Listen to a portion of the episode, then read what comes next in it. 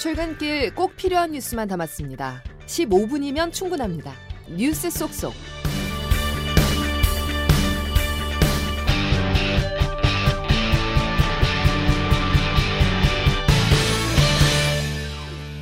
여러분 안녕하십니까? 12월 18일 월요일 CBS 아침 뉴스 송정훈입니다.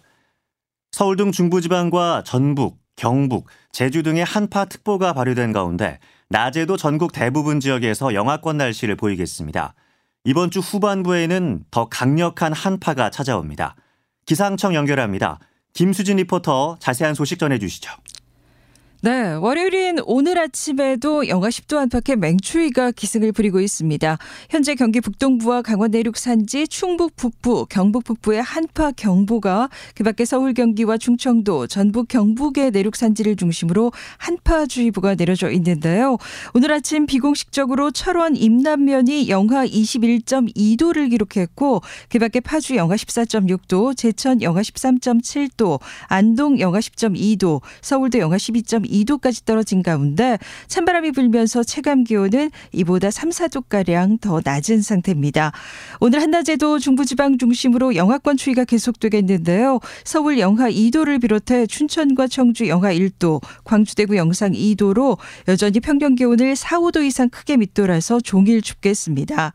이런 가운데 오늘 전국의 하늘은 대체로 맑겠습니다. 다만 아침까지 충남 서해안과 제주 산지에서는 눈이 살짝 날리는 곳이 있겠고 그밖에 전남 남서부는 오늘 밤부터 내일 새벽까지 제주는 내일 오전까지 비나 눈이 조금 내리는 곳이 있겠습니다.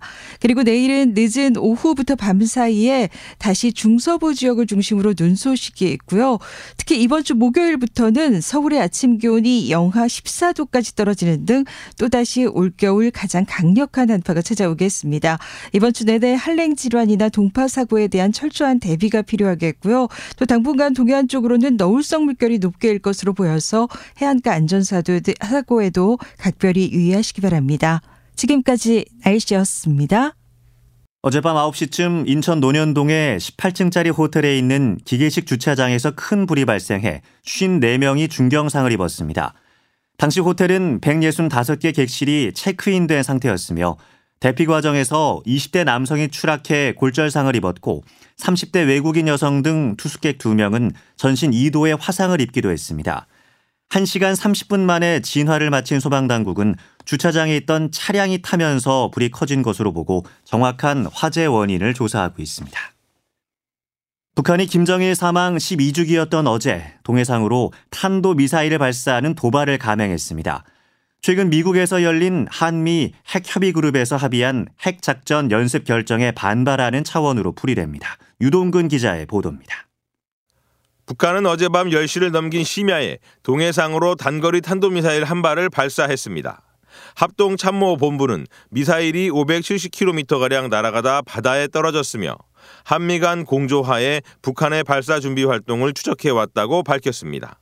북한의 탄도미사일 발사는 지난달 22일 이후 26일 만으로 김태효 국가안보실 1차장은 제2차 한미 핵협의그룹 즉 NCG 회의 참석차 미국에 입국하면서 북한의 ICBM 발사 가능성이 있다고 말했습니다. 그러나 어제 발사된 미사일의 사거리는 평양에서 부산까지의 직선 거리에 해당합니다. 부산 해군 작전 기지에 입항한 미국의 핵 추진 잠수함 미주리함을 겨냥한 가상 훈련으로 보입니다. 또 NCG 회의를 트집 잡는 의도가 깔린 것으로 보이는데 한미 양국은 이번 회의에서 북한의 핵 미사일 위협에 대응하는 차원에서 내년 을지 자유의 방패 때 핵작전 연습을 하기로 합의했습니다. 실제 북한은 도발 직후 국방성 대변인 담화를 통해 NCG 회의 결과를 맹 비난하면서 미주리함의 부산 입항에 대해 공세적인 대응을 택해야 할 절박성을 더해준다고 주장했습니다. CBS 뉴스 유동근입니다. 비상대책위원회 체제로 전환 중인 국민의힘에서 한동훈 법무부 장관이 비대위원장으로 사실상 내정됐습니다. 당내 주류 세력이 한 장관으로 정해놓고 추천받는 행사를 여는데 비윤 측에선 윤석열 대통령의 아바타라는 반발이 거세게 제기됩니다. 김명지 기자가 보도합니다. 국민의힘은 오늘 오후 2시 국회에서 당 지도부와 소속 의원, 원외 당협위원장 등 약 200명을 아우르는 연석회의를 엽니다. 김기현 대표의 사퇴로 비상대책위원회 체제로 전환하는 과정에서 신임 비대위원장 인선과 관련한 의견을 수렴한다는 취지입니다. 하지만 의견 수렴은 구실이고 실제로는 한 장관을 비대위원장으로 추대하는 과정에 당내 인사들을 동원했다는 시각이 있습니다. 한 장관을 추대하는 쪽에선 힘있는 비대위원장으로서 당을 향한 변화의 요구를 수용하고 수도권 위기론을 돌파해 나갈 것이란 기대가 나옵니다. 최근 불출마를 선언한 장재원 의원 등 이른바 윤핵관의 이탈로 흔들리는 당내 친윤 세력을 다잡고 김건희 여사 특검 등 다가올 위기에 대응할 적임자가 한 장관이란 겁니다. 반면 정부가 잘못했을 때 할 말은 하는 여당 지도부가 필요하기에 한 장관은 부적격이란 반발도 공개적으로 터져나옵니다. 삼선 하태경 의원은 비대위원장 자리가 한 장관을 조기에 소진되게 할 수 있다며 선거대책위원장을 맡는 게 더 낫다고 강조했습니다. CBS 뉴스 김명지입니다. 윤석열 대통령이 신임 산업통상자원부 장관 후보자에 안덕근 산업통상교섭본부장을 지명했습니다. 전임 박문규 산업부 장관이 총선 출마를 위해서 취임 3개월 만에 교체되면서 논란도 일고 있습니다. 보도에 조태임 기자입니다. 윤석열 대통령이 원포인트 개각을 단행했습니다. 현 박문규 산업통상자원부 장관 후임으로 지난 네덜란드 국빈 방문을 수행했던 안덕근 통상교섭본부장이 지명됐습니다. 김대기 대통령 비서실장입니다. 업무 능력과 풍부한 국내외 네트워크를 바탕으로 수출 증진과 핵심 전략 산업 육성, 또 산업 규제 혁신 등을 속도감 있게 추진해서 3개월 만에 초단기 부처 장관 교체는 이례적인 일로 방 장관의 총선 출마가 주된 이유입니다. 여권에서는 수원 출신의 방 장관이 내년 총선에서 수원 병이나 수원 무에 출마할 것으로 보고 있습니다. 수원은 현재 지역구 다섯 곳이 모두 더불어민주당 의원들이 차지한 곳으로 여권에서는 탈환을 노리는 전략 지역이기도 합니다. 앞서 윤 대통령은 장관들의 총선 출마를 위해 국토부, 기재부, 중기부 등 6개 부처 장관을 교체한 바 있고 한동훈 법무부 장관 교체 가능성도 염두하고 있습니다. 이 때문에 야권에서는 개각이 국정 운영을 위한 것이 아니라 총선용 전략으로 변질됐다는 비판이 나오고 있습니다. CBS 뉴스 조태임입니다. 이르면 오늘 외교부 장관 교체와 국정원장 임명 등 외교 라인 교체도 예상됩니다. 박진 외교부 장관 후임에는 장호진 외교부 1차관과 조태열 전 외교부 2차관이 국정원장에는 조태용 국가안보실장이 유력하게 거론되고 있습니다. 금태섭 전 의원이 주도하는 제3지대 신당이 총선 30석을 목표로 출범했습니다. 이낙연 전 총리도 영상 축사를 했는데 민주당 의원 80여 명은 이낙연 신당 반대 서명 운동에 나섰습니다. 최인수 기자입니다. 합리적 진보와 개혁적 보수의 연합정당을 표방하는 제3지대 신당 새로운 선택이 닻을 올렸습니다. 정쟁만 앞세운 거대 기득권 양당 체제를 극복하겠다며 총선 30석 목표를 내걸었습니다.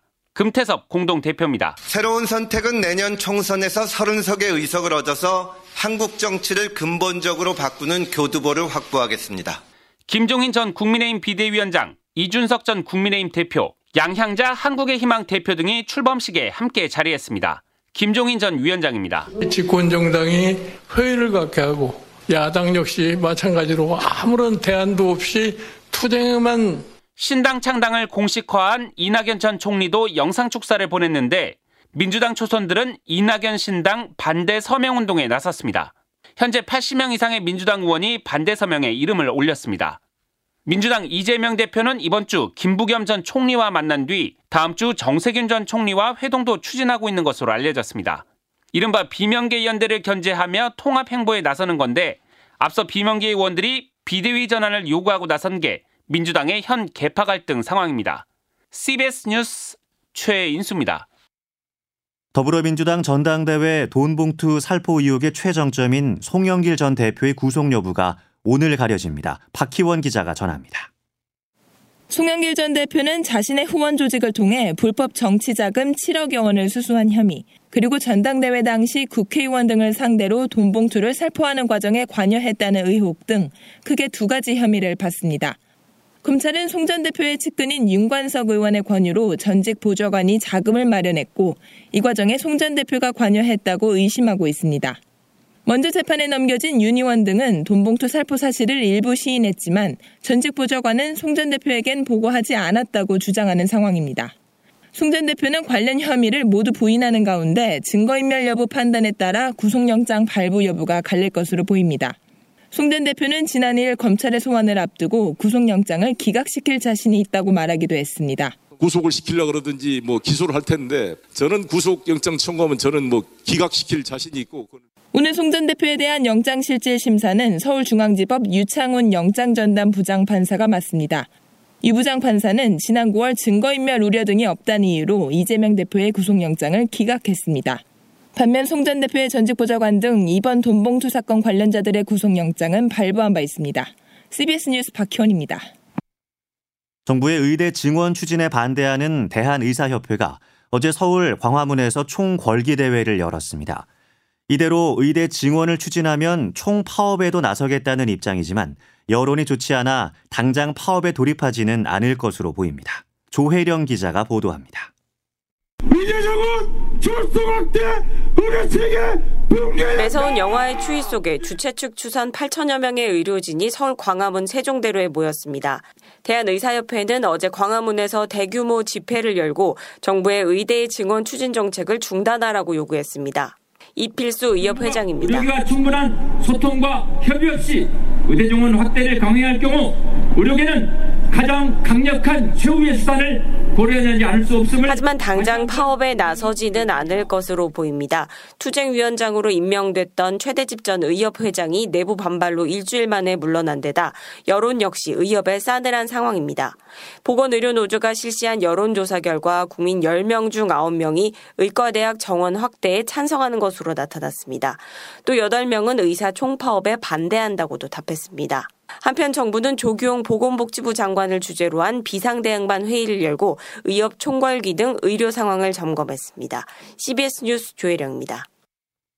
경기 화성시에 있는 한 장애인 시설에서 치아 뿌리까지 썩어 식사도 제대로 할 수 없는 정신 장애인들을 사실상 방치하고 있었습니다.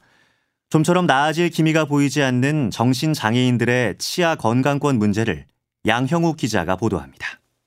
얼굴만 봐도 알거든요. 입을 안 벌려도 그 합주기 같은 얼굴을 보니까 지난 10월 말 치과의사 최복습 씨가 진료했던 정신장애인들은 치아 뿌리가 아예 없어 당장 임플란트 치과 치료를 받아야만 했습니다. 이토록 장애인들을 방치했던 곳은 다름 아닌 장애인 거주시설. 시설 측은 간호사 한 명이 20명이 넘는 장애인들을 돌보는 데다가 이들이 보호자가 없는 무연고자여서 치료가 늦어졌다고 발뺌했습니다.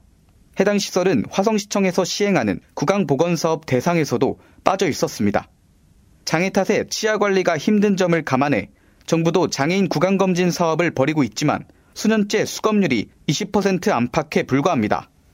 정부는 내년까지 장애 친화 건강검진센터를 전국 100개까지 확대하겠다고 발표했지만 지금까지 문을 연 곳은 고작 15곳뿐. 전문가들은 현장에서 직접 장애인 치주질환자를 발굴해 치과로 데려오도록 정부가 지원해야 한다고 말합니다. 한국 정신건강 전문요원협회 장진주 사무총장입니다. 전문 인력이 좀 부족합니다. 동행 서비스가 특히 중요한데 이제 동행 서비스가 매우 매우 지금 부족한 상황으로 어, 실제적인 좀 서비스의 확대가 힘든 상황이고 CBS 뉴스 양형욱입니다. CBS는 전문 건설협회와 공제조합이 운영하는 골프장의 내부 비리를 연속 보도하고 있습니다. 이번에는 현 조합 운영위원이 협회 회장을 지내면서 비자금 수사를 대비해 수억 원의 자문료를 공금으로 사용한 사실을 단독 보도합니다. 정영철 기자입니다. 현재 전문건설공제조합 운영위원장인 신홍준 씨가 전문건설협회 회장이었던 지난 2016년 경찰청은 협회 비자금 조성과 횡령 정황을 잡고 대대적인 압수수색을 벌였습니다. 신 씨가 총선을 앞두고 주변에 국회의원 후보들에게 돈을 뿌렸다고 발언을 한 게 발단이 됐습니다. 다급해진 신 씨는 이 사회를 열고 협회 차원에서 수사에 대비해야 한다고 역설하면서 국내 최대 로펌인 김현장의 법률 자문을 해야 한다고 주장했습니다. 이에 협회는 4억 원이 넘는 돈을 주고 계약을 맺었고 역시 수사 선상에 오른 경기도 지회도 3억 원 이상의 자문 계약을 체결했습니다. 이렇게 조합원들의 조합비에서 나간 법률 자문료는 모두 7억 7천만 원에 달합니다. 내부에서는 회장이던 신 씨의 판공비 등이 문제가 됐는데 왜 협회 돈으로 지불하느냐는 강한 비판이 있었지만 묵살됐습니다. 거액의 자문료를 받은 김현장에서는 검찰총장 후보로 거론됐던 전관과 고위급 경찰 출신 등 10명 정도가 나섰고 신 씨는 7년이 지난 올해 3월 무혐의 처분을 받았습니다. CBS 뉴스 정영철입니다. 한국부동산원은 지난 10월 서울 아파트 실거래가 지수가 전달 대비 0.08% 떨어지며 올해 들어 처음으로 하락세로 돌아섰다고 밝혔습니다.